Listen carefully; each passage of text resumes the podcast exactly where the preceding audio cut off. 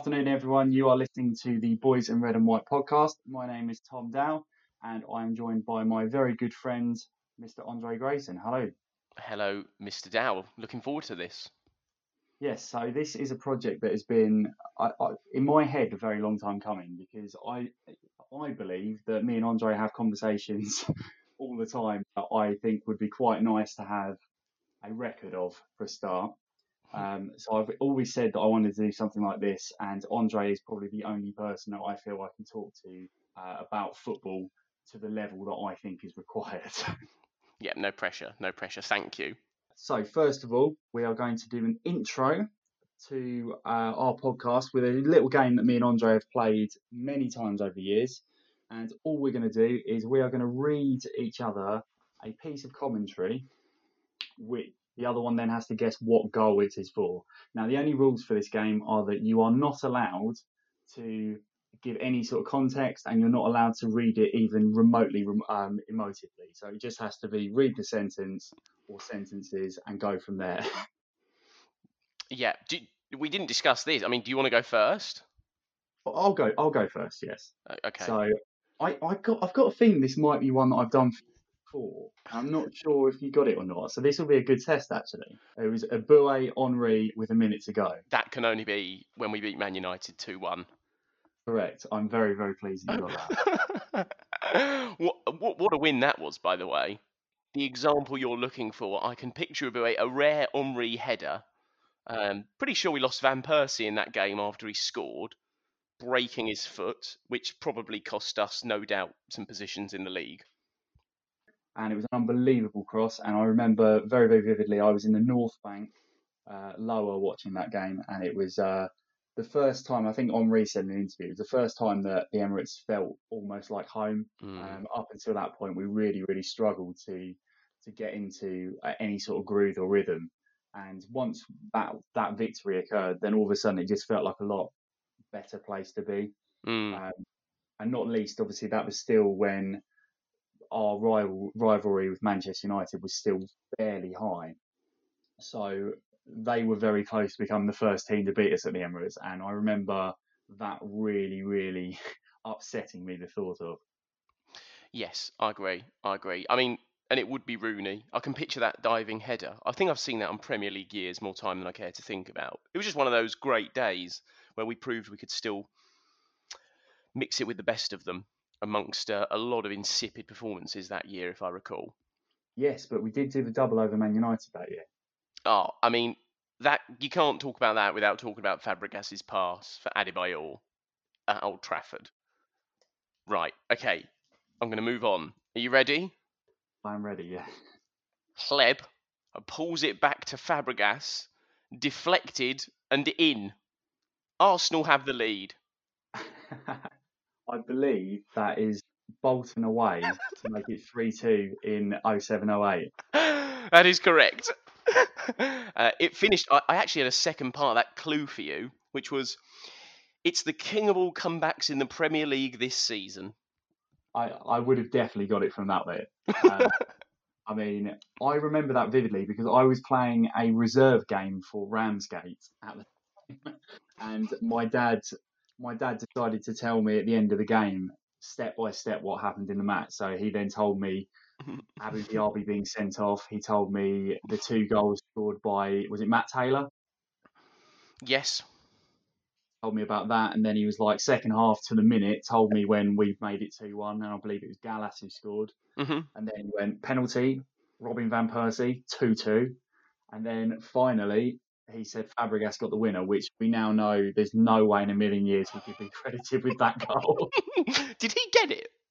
I, I don't think he did because it took three deflections on its way. yeah, actually, uh, when I was listening to the commentary in preparation for this, it says that night it hits that night, then Andy O'Brien, and then goes in. So I think J. Lloyd Samuel was in there as well. Probably. I think it took three. I mean, we we that was the luckiest goal we may have ever scored. I mean, I believe as well, Gary Megson came on the pitch and it deflected in off. Uncle Gary. Um... Uncle Gary. yeah. Okay, so now we've uh, dealt with the small matter of Uncle Gary. uh, we will now look at a bit, I suppose, a bit of a recap on what's happened this season. Obviously, Sunday saw the final game of the never-ending 2019-2020 Premier League campaign, um, and that was emphasised not only by the pandemic but by just how poor a season it was for for Arsenal. Um, Andrei, do you want to go first and talk about anything you'd like about this season? Yeah, well, I remember messaging you earlier in the week and saying there's one moment that stands out. If, if you take the cup out of it, um, and you just think about the Premier League, the statistics are painful reading. 14 wins, 14 draws, 10 losses. Of those 14 wins, I think we deserve probably four of them. Um, and when your moment of the season is Martinelli, and what a moment that was, um, sprinting past Kante, who flops over. And I just remember that moment of expectation being next to their fans as well. That for me was what everything football, and particularly going away, is about being next to their fans, going absolutely mental, spotting some Arsenal fans in the home end. Um, it's pretty difficult to eclipse the fact that we drew that game and that goal didn't really mean much and that's the moment that eclipses pretty much everything else is is terrible yeah I, I completely agree um, just to sort of go over that moment again um, obviously I, I was you right next to the uh, the, uh, the home fans and it was without question the highlight of the season and that is so so depressing that that was the highlight of the season because, as you say, we didn't win the game. Um, it felt like the game having picked up a, a very late um, equaliser with Bellerin, mm. but it still is very very depressing that that was that was the high the high point of the year. Um, now, if we look back to the last time Arsenal had a season anywhere near this bad, I think was 94 95. Um, and that was when Arsenal finished 12th um, in the Premier League and lost 17 games that year. So it, I suppose it's, it's, it's not quite as bad as that because we finished eighth and we only lost 10 games.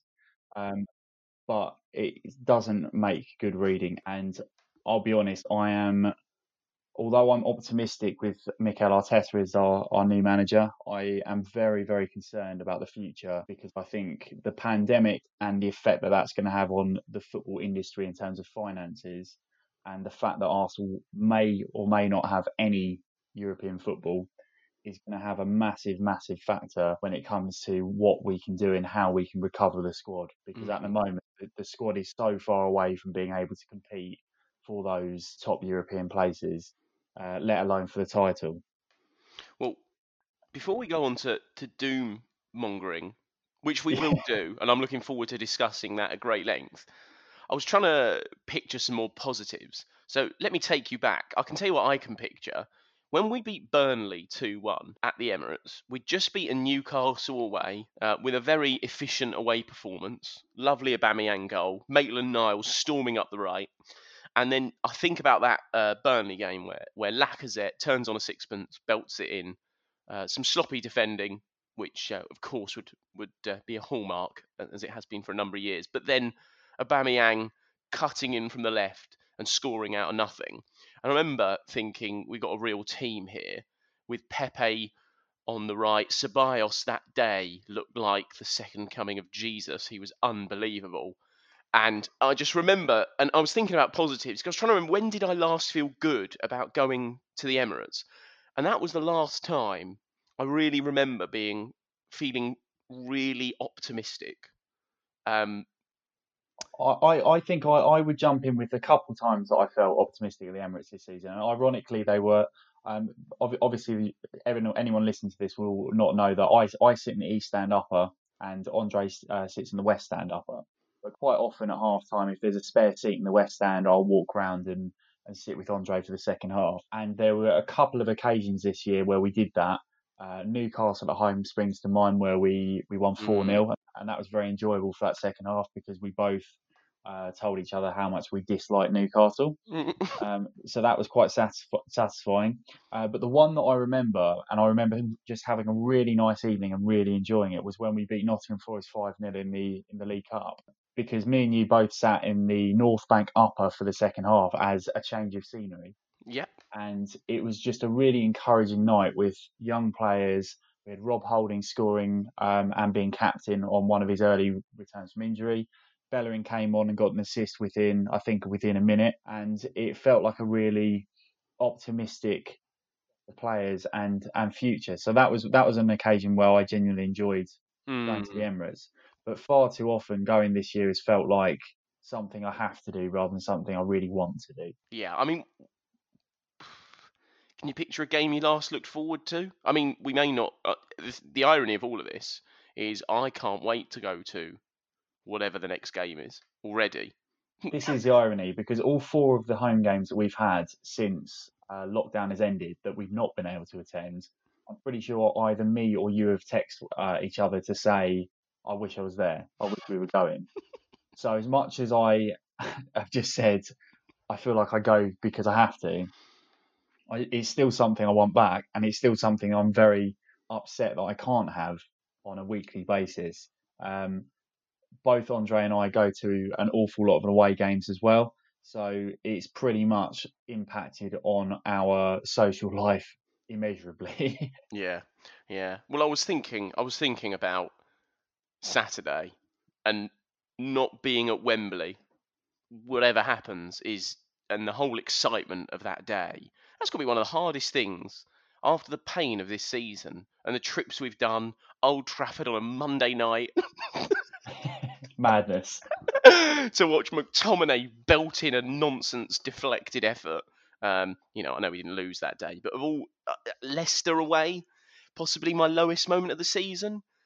I remember. Yeah. and you just think that's what going to Wembley in a final makes it all worth it. Um, thinking of this season, I, I do think the worst mistake and the angriest I've ever felt at the club and the directors and anything that's gone on was the fact we didn't let Emery go after that Leicester game. Uh, I felt like I, I remember walking from the King Power to the station without an umbrella and it was pouring down. It was raining so heavily and we just got, we didn't even have a chance really. And to get completely undone by a Brendan Rodgers team like that was was painful. Um, ironically, the last Brendan Rodgers away performance I attended was the 5 1 at Anfield, um, which was worse, I'll admit.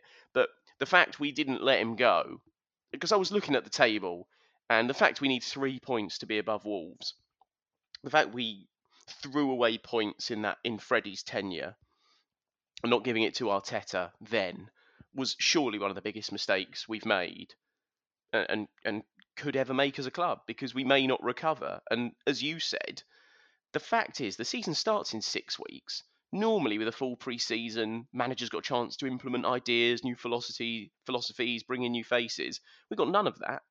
We're going to be playing with probably the same, very similar playing squad. And, and that's just alarming, isn't it? I mean, that is one of the scariest things about this time. If there was ever a time to have your worst team, it is not now. Um, no, um, and I think the, the issue we're going to have, particularly if you think of teams like Chelsea and Man City, um, the pandemic is not going to affect them in the slightest because financially they can cope with uh, loss of revenue through ticket sales. They can cope with any marketing thing that goes out the window, but you can't. We're not in a position to be able to cope with that. Sure, if Stan Kroenke decided to invest a whole bunch of money, then maybe we could, but that doesn't appear to be forthcoming. And whilst whilst I've just mentioned Stan Kroenke, what I would like to comment on um, was when we played it. Was it at Wembley when the banner came out about uh, back Arteta and not Kroenke? I can't remember who that was against. It was at Villa. Yeah, it, yeah, of course it was.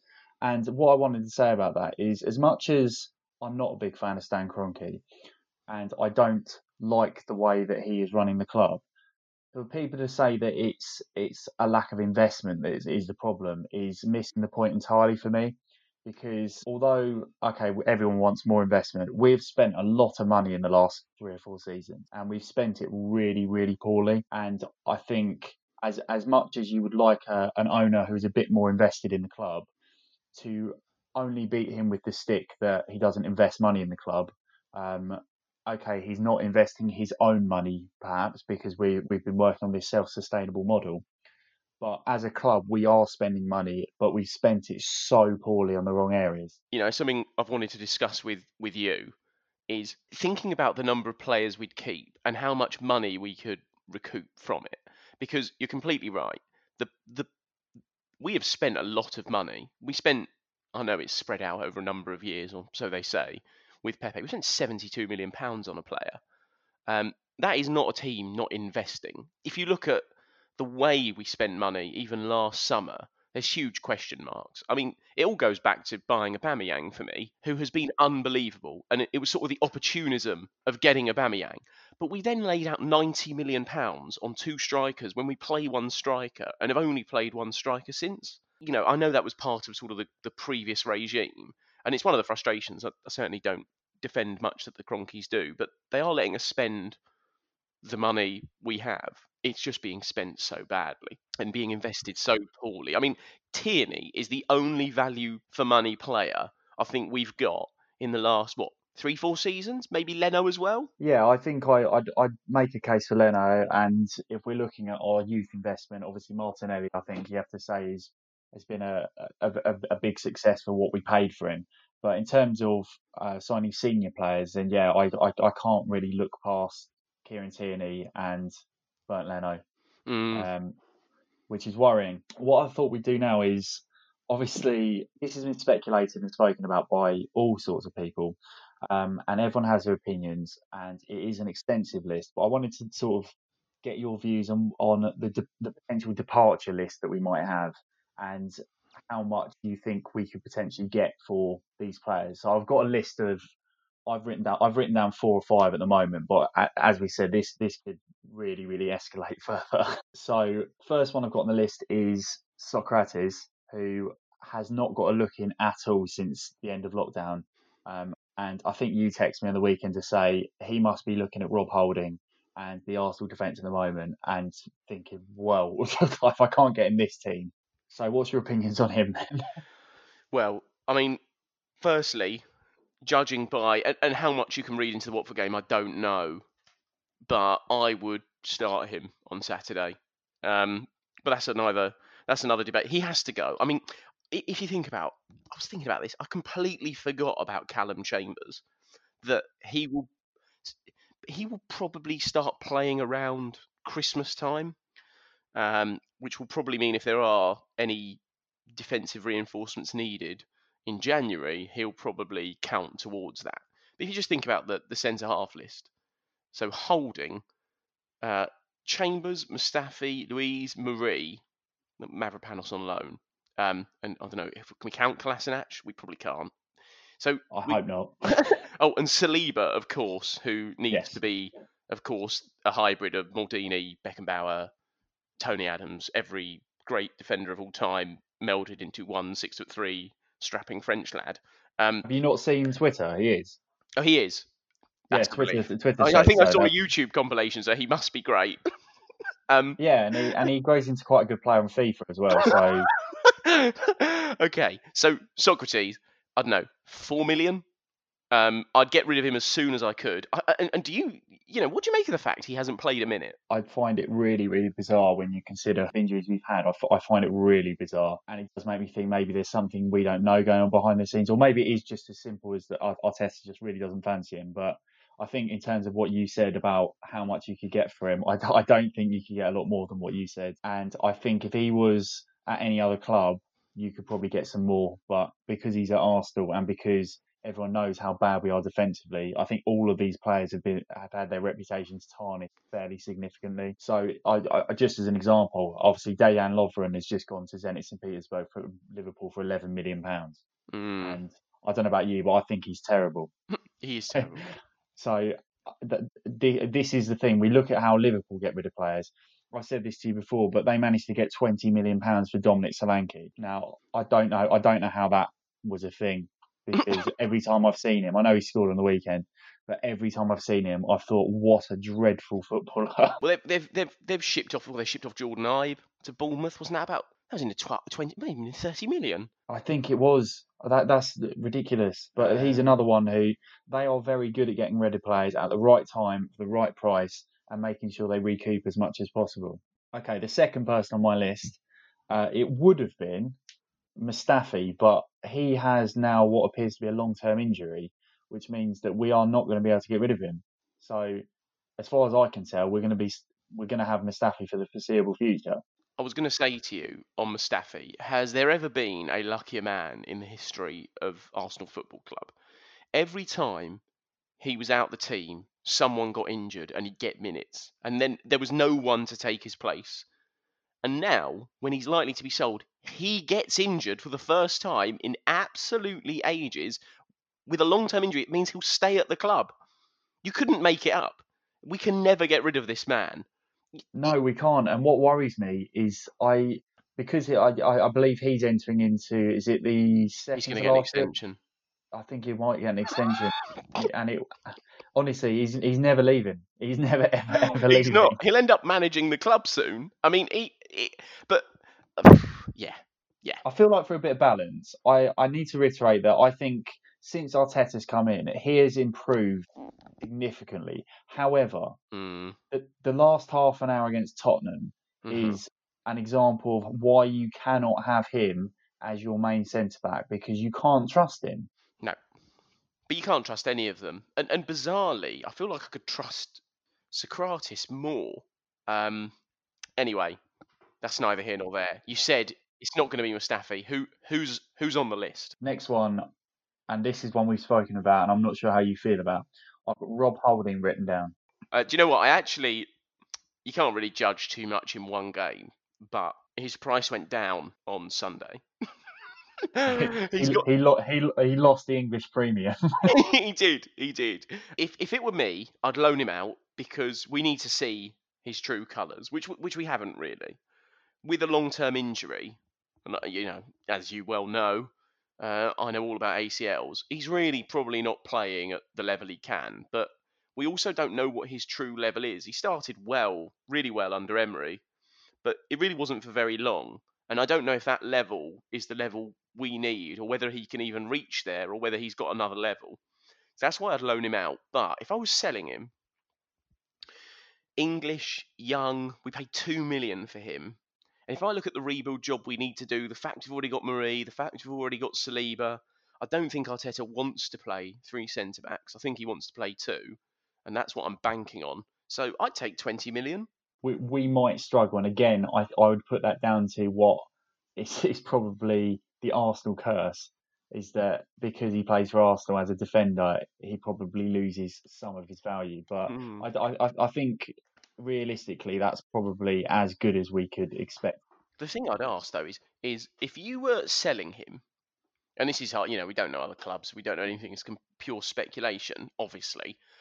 Where would who would buy him? Who would take a twenty million pound punt on Rob Holding? To me, at the moment, not for twenty million pounds, but the sort of club I'm looking at and thinking he might go to is someone like Crystal Palace. He's, he seems like the sort of player that would probably do quite well there, and I think for someone like him, he needs someone who help him develop as a defender as opposed to anything else. And I'm not sure Arsenal is a place to do that. And, and I think what we've seen, the fact that when we were playing uh, three centre backs, uh, Arteta was preferring to play David Luiz, Kolasinac, and Mustafi, probably tells you what you need to know that he doesn't really see Rob Holding as one of his preferred options. I think he's probably going to start on Saturday just because, although, like you said, maybe Sokratis would be a better option, he's not played a minute of first team football since the end of lockdown. So I'd be surprised if Holding doesn't start. But that's, again, that's that's another, another argument for another day. Next one we're going to look at is Mohamed Elneny, who is somewhat of a forgotten man. He's now lost his squad number to William Saliba, who uh, has taken his number four, and he's taken number 25, I believe. So, what do you think? I mean, how many years? Is, do you know how many years he's got left on his contract? Um, I, it's probably two. I'm not sure off the top of my head, but I'd, I'd guess it's probably around two. We do well to get ten million. I I think. I think I would be delighted with seven plus. I agree. He's not a player that we spent an awful lot of money on either. So I, I think anything we can get just to raise a little bit more more income for the transfer kitty, I think would be would be positive. Moving on to this is actually the last one I've got written down, but obviously there's so many more we could speak about. Matteo Guendouzi. well, well, what did you? While I while I sort of think about that one, what did you make of the proposed? I've seen two ludicrous swaps. One was with Guendouzi for Partey, and the other was Guendouzi for um, Vidal and Rakitic, and Guendouzi plus I think it was like 50 mil and Coutinho. Uh, I, saw, I also saw those uh, three rumours. Um, I think uh, from what I read, it suggested the Guendouzi Partey switch was rejected. Um, now, I think if we could go after one, I think that's it because I think Partey's the right sort of age, the right sort of profile with what we're looking for. Now, the other ones, uh, me and you have both said that we'd be quite keen on Coutinho. Um, I, I, I, cannot believe the amount of Arsenal fans turning their noses up at that as a potential signing. He is infinitely better than anything we have at the moment in terms of an attacking sense. Um, and we need someone who can play in that middle role that Mesut Ozil usually occupies. Um, and we need someone who can play a little bit more dynamically. And I think I think he would be a good fit if it is a case of selling Guendouzi plus 50 million for Coutinho. That seems absurd. Yeah, if it was the other way, you snap someone's hand off. And yeah, if it, if it's the other way, I I will drive to. Oh, he's in Munich at the moment, isn't he? I'll drive to Munich. You drive to Munich. I'll drive to Barcelona, and wherever he is, one of us will find him, and we'll bring him back to the Emirates.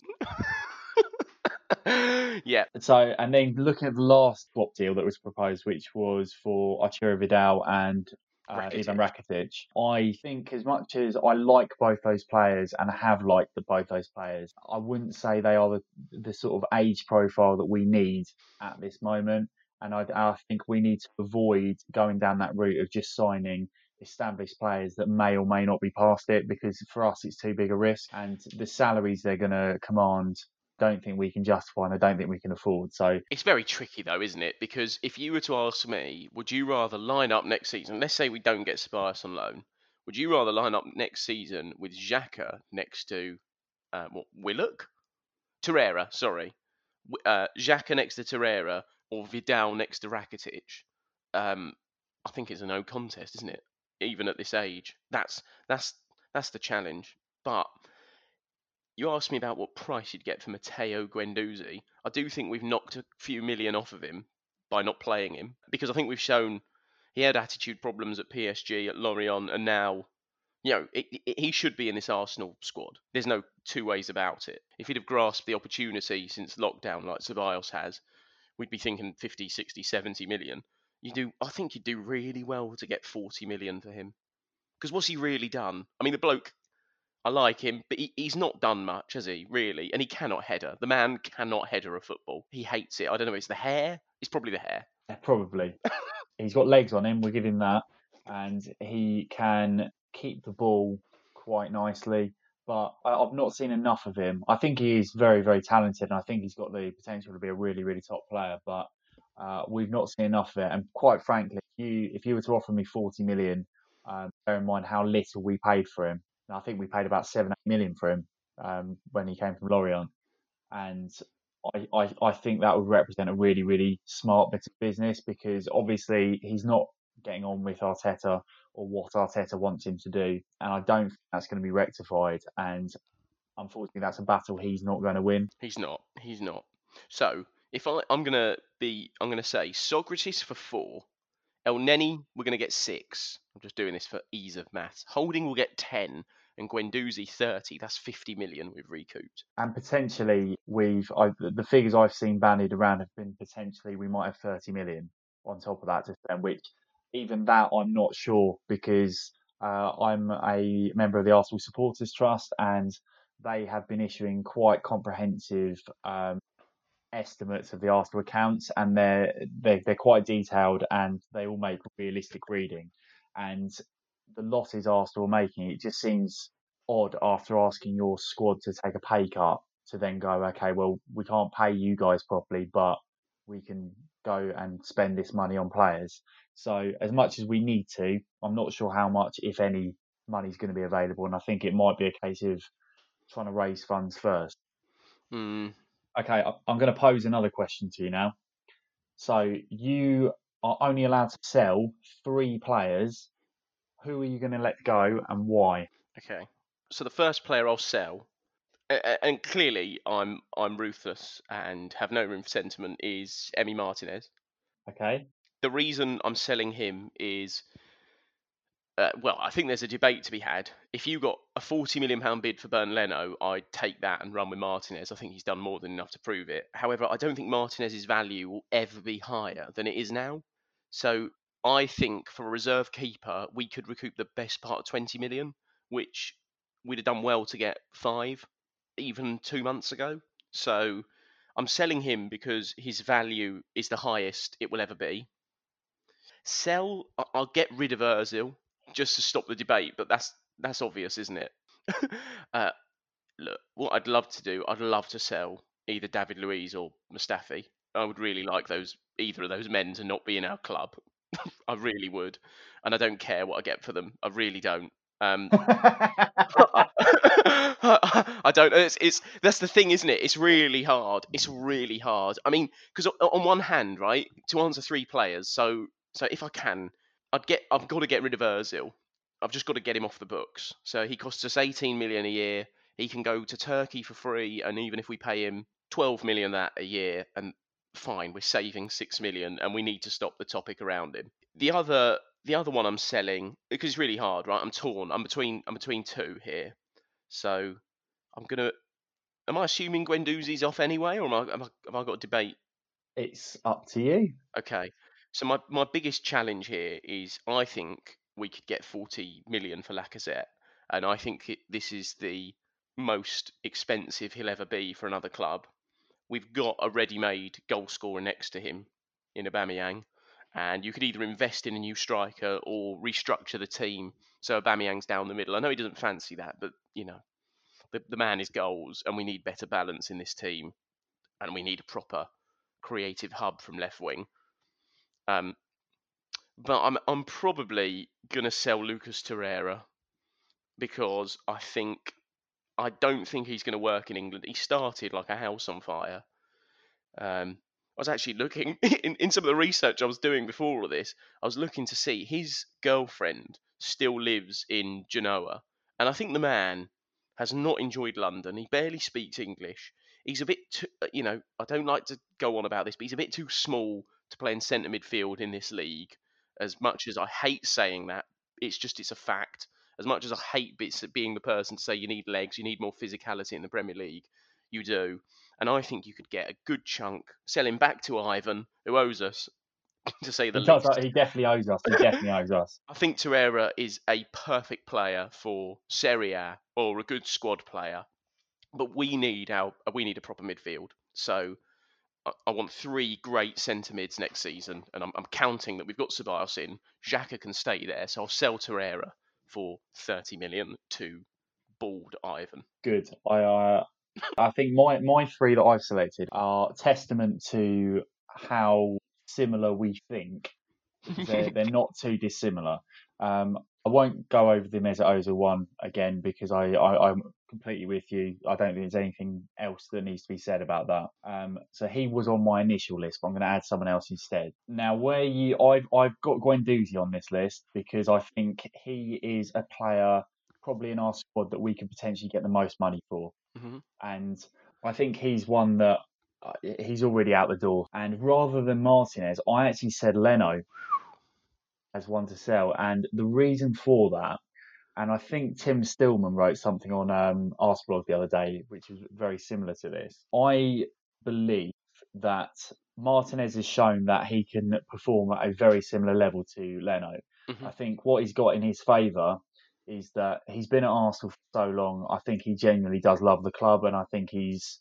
I don't think he's looking to leave or anything like that. Um, and I'm not saying Leno is, but I think that got plays into Martinez's favour. I think distribution wise, Martinez is probably a little bit better than Leno. Yep. Um, and I still think there's room, for, there's scope for Martinez to get better. Whereas I don't necessarily think there is for Leno. I think Leno's probably performing at his highest level now. So, but but I, I think you could probably interchange both of them. But I think because of the Arsenal connection, that's why I may be leaning towards keeping Martinez as opposed to Leno. Um, but for a club like Arsenal, in the situation we're in, I don't think we can afford to have two goalkeepers of that caliber with one sitting on the bench. I just don't think financially it makes sense. So one of them, if I if I was in in charge of things, if I was in Edu's situation, I would probably be looking to move one of them on. Mm-hmm. And because they are so close in ability from what I've seen of Martinez recently, um, I think you sort of float the idea that you'd be happy to lose either one of them, and then whoever is still there, that's your number one. Yeah, I think the argument there is Leno probably gets you possibly even 10 million more. Yeah, I yeah I I'm with you on that, and I think Martinez is still is still inexperienced enough in the Premier League to to probably not, as you say, command the same fee that Leno would command. Um, my fear of Len of either one of them going is it would not surprise me at all if we were willing to let them go if Chelsea come in because they're looking for a goalkeeper and I just don't want to help them out in any way, shape or form. You wouldn't do a Leno Willian swap? We're, we're considering little Williams are going to be out of contract in a, in a minute. yeah, don't, yeah, you just never know with us, do you? Though. well, no, some of the business we do, you would not be surprised at all. Um, okay, all right. So you, you've you've also uh, you've been less ruthless than me. Um, uh, but I do think as well, what where you said about Torreira and Lacazette, I would sell one of those. And Okay. I think I'm more inclined to sell Torreira because I just I think it's going to cost us more money to get a centre forward who can come in and score goals. Whereas I know Lacazette doesn't get as many as we would like, and he's not maybe the player that we need, but he will get more. He will score some goals as mm, he's proven um, quite recently. Um, whereas Torreira, I think we could command quite a good fee from Italy, and for, for me, I, I I think you can get a centre midfielder for a lot cheaper because they're not they don't have that centre forward premium that that good goal scorers tend to have. Yeah. So he would be the one that I'd sacrifice. But our lists are very very similar. yeah, yeah. And I have to say, when you look at it, you would trade off. I mean, quite a lot to buy a couple of midfielders this season because for next season, I should say, because that is the problem area, isn't it? Really, I mean, it's well documented. We have no creativity. I can't believe we've gone from the Arsenal that had Fabregas, Hleb, Brzezinski, Wilshere, Ramsey, Özil, you know, even ball carriers like Sanchez, Iwobi, Mkhitaryan, to just what we have now. It's it's you know we've got to get somewhere towards that. I think with Arteta as well. I, sp- I think particularly with midfielders. it- I had a lot less of a problem with Arsenal when we didn't have a holding midfielder, got exposed by better teams, but absolutely creamed the rest of the league, playing wonderful football. You'd you'd you'd kill for that now. Yeah, when when it clicked as well, it clicked, and it was fantastic to watch. And I just I can't remember the last time when Arsenal played a consistent game of football. Like when was the last time we played 90 minutes when we were just fantastic throughout? I've got one game for you. Go on. No, I'm torn. I don't know whether Napoli away last season counts. And did we play that well against Valencia the whole game? We probably didn't, did we? I think I'm misremembering. No, there were there were periods against Valencia where I thought we're going out here. Like Mm. we went one 0 down and then we did respond, but you always felt like there was a up until we got the fourth goal. You you always felt like there was an opportunity for them to get back in it. Well, I think Man City's the closest in the semi we've got for sure.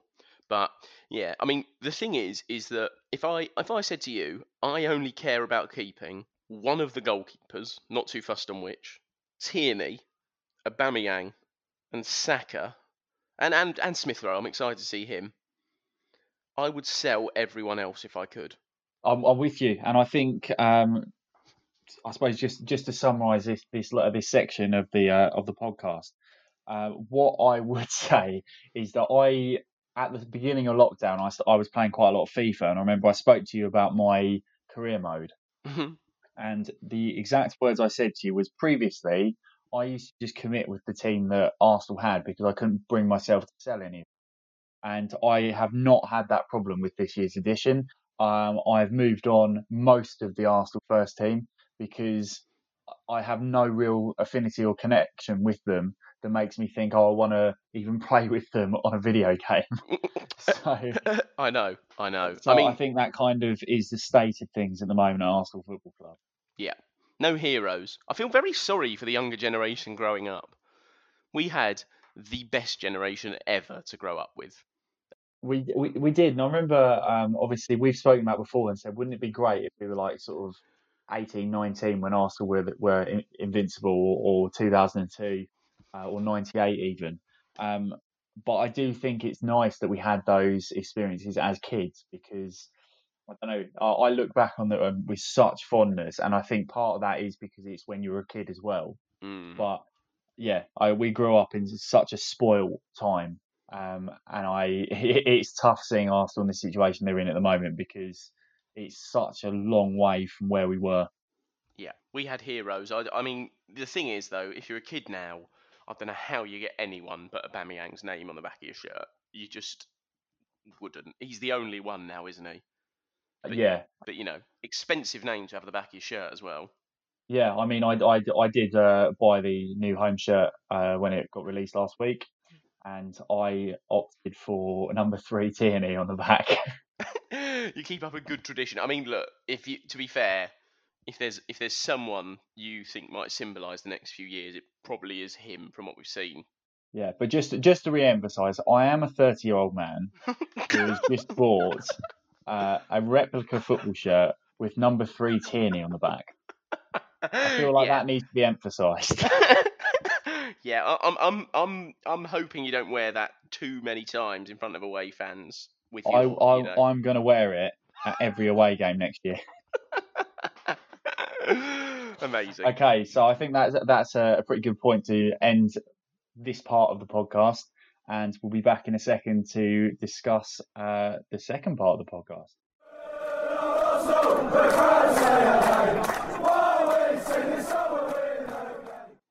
Okay, welcome back to the Boys in Red and White podcast. Um, I'm still joined by Mr. Andrei Grayson, and we're going to look at part two of the podcast, which is where we look at a specific shirt from the last 30 years, um, and then we have a conversation about which goals we think of. Now, this is a game that me and Andrei have played probably on and off for the last six or seven years when we've been at the Emirates, where one of us will just pick a shirt that we see someone in a crowd wearing and say, "What goal do you think of?" And for some reason, it's it's almost part of our pre-match ritual now. Um, to the point that during lockdown, I felt I needed to find something to replace going to the football. So what I started was a blog, uh, which can be found at theboysinredandwhite.blogspot.com, and that blog focuses on one shirt every single day. Um, and then I'll just talk about what memories I have of that shirt or even personal memories. So it's almost got a fever pitch vibe to it. Um, but today we're going to look at the 96 to 98 home shirt. Um, probably one of my favourite shirts out of the entire collection that I have. But we've picked out three goals each that we're going to talk about. I'm going to say my three first, and then Andrei is going to give us his three. So the first one that I think of is Dennis Bergkamp versus Tottenham in 1996. No, it would have been 97, wouldn't it? Yeah, 97. But Dennis Bergkamp, uh, it made it 3 1, so it clinched the game in the North London Derby, and it was Arsene Wenger's first North London Derby as well. So the reason why I love this goal is purely for the first touch of Dennis Bergkamp, and it sums up everything about that man, um, his first touch, because he is able to produce a first touch that is so good that it basically scores the goal for him. Puts himself in a position where he just goes past the defender with one touch, um, which I, I, I, it doesn't matter how many times I would attempt that touch, it would never, ever, ever be as perfect as Dennis Bergkamp's touch. And there are so many players in the professional game who I would say the exact same thing about because he just had this way of controlling a football better than anyone else I've ever seen. his touch is not a fluke. It is something that he's done on so many occasions that nothing surprised you about Dennis Bergkamp. If he did something, you were instantly convinced that he meant it. And this is why I find it so baffling the amount of people that said that his goal at Newcastle was a fluke. Okay, well, how many other times has he scored goals of equal magnificence and it hasn't been a fluke? I think that's that's testament to Dennis Bergkamp. Um, the other thing I love about that goal is the fact that Ian Wright has an opportunity to take the ball in the corner and see the game out, but decides to uh, drive. I think it's Clive Wilson that he goes past on the on the far side and whips the cross in, and he literally has Dennis Bergkamp to cross the ball to, and that's it. And he's confident enough just to put it in the box and know, oh, you know what, Dennis will do the rest. And my goodness, did Dennis Bergkamp do the rest? So my first goal that I think of is certainly Dennis Bergkamp at home to Tottenham in the 96-97 campaign. Uh, Andrei, would you like to give me your first? Yes, and uh, I'm pleased I didn't I didn't have that one. Um, mine is quite simply David Platt with the header. I can picture Winterburn crossing that in. That was my first, uh, one of my first experiences of Highbury as well. So I mean, you could pick any goal from that game as well. Um, Anelka's bang is is a wonderful finish, and what a what a player he was that season. Vieira's goal is unbelievable, um, but no, Platt's header to win it. Um, and I think you know I was seven at the time. I don't quite think I realised then what it quite signified, or just how good a header it was. Um, I mean that that goal goes down in folklore. It was absolutely showed we could do it. It was so important in that campaign. And it's just one of those moments that you can watch back and the memories of the rivalry come flooding back. Um, you know, it was just it was just such a good header. It it was that moment, that elation. I can still feel it now to go three two up, especially after being pegged back by Teddy Sheringham of all people. Um, that for me is the first goal that always always comes back yeah, it was a incredible moment, and also one of my favourites because uh, the header can be heard on the microphones on TV. it's a thumping. It is, it a, is a thumping header. I mean, it comes in from Nigel Winterburn, and it just and it's sensational. Does it go um, over Gary Neville on the line? It does, and that's what that's what I love about it as well because Manchester United have a player on the line. They're doing what you need to do defensively, mm. but hmm. he's header that it doesn't matter that Gary Neville has jumped at full length and he, he can't get close to man. it. He is, he a, is small... a small man. If you put um, Nikola Zigic on the far post, he'll probably keep it out. That's your go-to tall player, Nikola Zigic. right, I'm pretty sure he's six foot eight. Oh, yeah. amazing, amazing. Okay, you go. What's your goal two? Goal two, another fairly obvious one, and it doesn't need much introduction. Uh, is Tony Adams on the final day to make it 4 0 and clinch the title against Everton mm. 97 98. Um, I don't think there's a goal that summarises one man as much as that goal. Um, because his celebration, obviously, which is iconically been put to a statue outside the Emirates, is a celebration of not only Arsenal's success, but also for me of that man. Because as much as Tony Adams is ridiculed um, for some of his coaching or, or from his managerial stints, I just think he is an absolutely incredible person um, to have fought back from where he was with his alcohol addiction.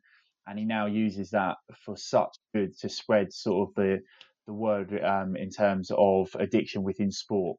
And for me, every time I see him on something or listen to him on the radio, I just want to listen. I don't, I don't, I'm not interested in anything else that's going on. I just want to hear what he has to say. And I absolutely love the fact that whenever he talks about Arsenal, he always refers to us as the Arsenal. And he's a, he's a proper Arsenal man. He is Mr. Arsenal. Not necessarily the second, but it's one of the most significant goals that I think of when I see the 96 98 home shirt.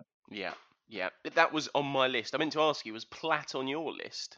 Uh, it was. It was okay. So and I, I, I've substituted it. I've put a rogue one in for my third, but I'll li- I'll listen to your second. Which, by the way, if my third one is on your list, I'll be absolutely astounded. okay, Okay. Well, is yours Gilles Grimandi against Palace? Very important goal. no, it's not. It was. What a great 1 0 win. Also, the only goal we ever scored for Arsenal, wasn't it? I believe so. I believe so. Yeah. We'll need to What a lovely goal, though. Okay, so mine is, and again, I, I think mine are uh, shaped a little bit by ones I was at because there, there Yeah. wasn't, I didn't go to as many games uh, at Highbury as, as I would have hoped. So Before mine- before you say, can I try and guess? yeah, yeah, yeah, Is it Vieira against Newcastle? it is Vieira against Newcastle. I talk about this goal so often. I think it's because I could not believe someone could kick the ball that far. And every time you see that goal, it was unbelievable. But I think the reason I think about that goal more than anything, Vieira scored probably two unbelievable long range goals in his career. There was that one uh, against Newcastle and the other against Newcastle, I think in 05 06. uh, um, 0405 it was. 04 05. What a goal that was. But no, this this that goal um, just symbolised what a man. Um, and it's just when I think of him, obviously I think of him going around the goalkeeper against Leicester. But that strike for me, I think it made me realise I wanted to be a midfielder because you could do it all. Um, but the man was just unbelievable, and that goal, if you know, when you see it again, it's 35 yards. When you when you're seven, and I was in the West Upper, and you watch that fly in, it changed something in me that day because I'd never seen a goal like it. And also, my first ever game with the Emirates, we lost Emirates Highbury. We lost one 0 to Newcastle, uh, a Rob Lee goal, uh, I believe. Uh, so it was some sort of redemption as well. So I've always loved that. Yeah, obviously the fact I guessed is uh, testament to the fact that we've ha- we've had many a conversation, and that goal has come up. But yeah, Yeah. absolutely cracking strike by Patrick and a absolute thunderbolt. Yeah. Okay, my third and final choice, and this is the one that I've gone I've gone for a rogue one because this is for its significance as well. So it came in the 97-98 season. Obviously, Arsenal were chasing the title, hmm and the goal I've chosen is Christopher Wreh away at Bolton. of course it is, Tom. Of course it is. And the reason I've chosen it is one, I've always had this thing with my brother who, if you ever ask him for his list of like top five players, he'll put Christopher Wreh in there because he's just a cult hero for him. And I'm not really sure why, but he is. And this goal was a fantastic goal because he's just hit it and smashed it into the top corner. But it was so crucial in the running. Um, I remember he also scored a winner against Wimbledon hmm um, which there were two goals that really contributed to Arsenal winning the league that year. Um, but that goal, I just every now and again, I love seeing a goal where it's just someone's put their foot through it. They've not really focused on anything else other than power. Um, and I think this is slightly different than the Vieira strike that you spoke about because the Vieira one, although it's power, there's also like a technique and this precision, and he's tr- obviously trying to just hit it towards the top corner. Whereas I think for the Wreh one at Bolton, he's just put his foot through it and it's rifled into the top corner and set Arsenal along the along the track um, to win the to win the double. And what I think, I think he's a very underrated player in Arsenal's history, not because of his ability, but people forget he played a lot that season, particularly towards the end, where he tended when Bergkamp was injured and Ian Wright was coming back from injury as well. He was the option with Nicolas Anelka, and he was often the one who was asked to do the dirty work, so to speak, to put in the miles to, to harry defenders. And I think he did that quite well for for a, a certain period. Obviously, he was never going to be um, an Arsenal legend, so to speak, but he is a double winner. So there's that. I love that. That's a great shout. Well, I've, I've actually in my extended list. Here's um, some goals we've missed out on. Um, before I tell you mine, so Overmars or Anelka in the FA Cup final against Newcastle. Yeah. Uh, all three of Bergkamp's goals against Leicester at Filbert Street in that infamous three-all, which uh, which are the ones I had written down. But the one I've got is Ian Wright against Bolton to break the record. What a moment! Is it is this when he actually broke it, or when he thought he broke it and produced his goals. shirt I'm getting time? two for one here. Um, again, you know, uh, we were probably a bit too young to fully appreciate. You sort of gone back in time and had to look how unbelievable Ian Wright was. But the iconic number eight, the Just Do It T-shirt, the one seven nine. I mean, it's just it's it's magical. It's magical, and and that moment, the pure elation when you see that goal and how mad he's gone, and then you look back at his career, and now the man he is now, and everything he stands for now, you know, he's just what a man. He's possibly he, he well, he is. I think he's my favourite person in the Arsenal media circles at the minute. I think he's fantastic, and what what I think really um, sets him apart is that he is unashamedly biased towards Arsenal, Yes. and I think it's the it's the pundits who pretend that they're not biased at the worst. You look at someone like Jermaine Jenas, who is so one-eyed towards Tottenham, but just won't admit it. Whereas Ian Wright knows he wants Arsenal to win. He doesn't care if anyone else knows that. He desperately wants Arsenal to win, and that's what that's what I love about him. It's just the brutal honesty that he brings. Yeah, yeah. But also, he, he's just a great man, and it's almost like going back in time. I was just thinking, ironically, think about the shirt. I'm picturing it him wearing it round his head. Yeah. Um, I have a question for you actually on these kits. Um, Yeah. that I know if- obviously people could read the blog. Did you own this as a child? This shirt? No, I didn't own it as a child actually. no, I, I didn't I didn't purchase this shirt. I didn't purchase it until I was about fifteen, and I got I got a um, shirt off eBay for it uh, with it. So it's a plain shirt. I still wear it remarkably regularly, and it is probably my go-to shirt whenever I go to football and I can't think which one I want to wear. I, I will always wear that one.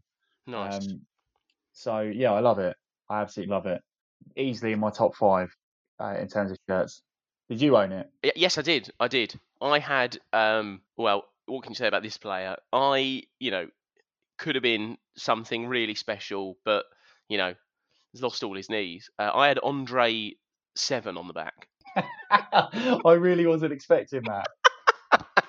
yeah, and I've still got it. I've still got it. Excellent. I was I was expecting like Chris Kiwomya or something. no, Andre Seven. Um, and I had Andre Eight on the back of the away kit that year as well. well I think of it as 97, 98. Um, yeah, what a great kit. For me, it's you know it's it's it's the Gunners at the bottom. I love it. It's just it's such a great shirt. But that That that was for a few years. We had Gunners at the bottom, and it and it just it looks so classy on all the kits that it's on. Um, so yeah, really really lovely. Um, right, so I think that about wraps it up for for today on uh, the Boys in Red and White podcast. Uh, Mr. Andrei Grayson, thank you very much for your time today, pleasure, Mr. Dow. It's been an absolute pleasure. Loved it. Thank you. and we will be back again next week with other uh, podcasts and hopefully celebrating our 14th FA Cup victory. Yeah, I already don't want to do the podcast if we lose. She wore, she wore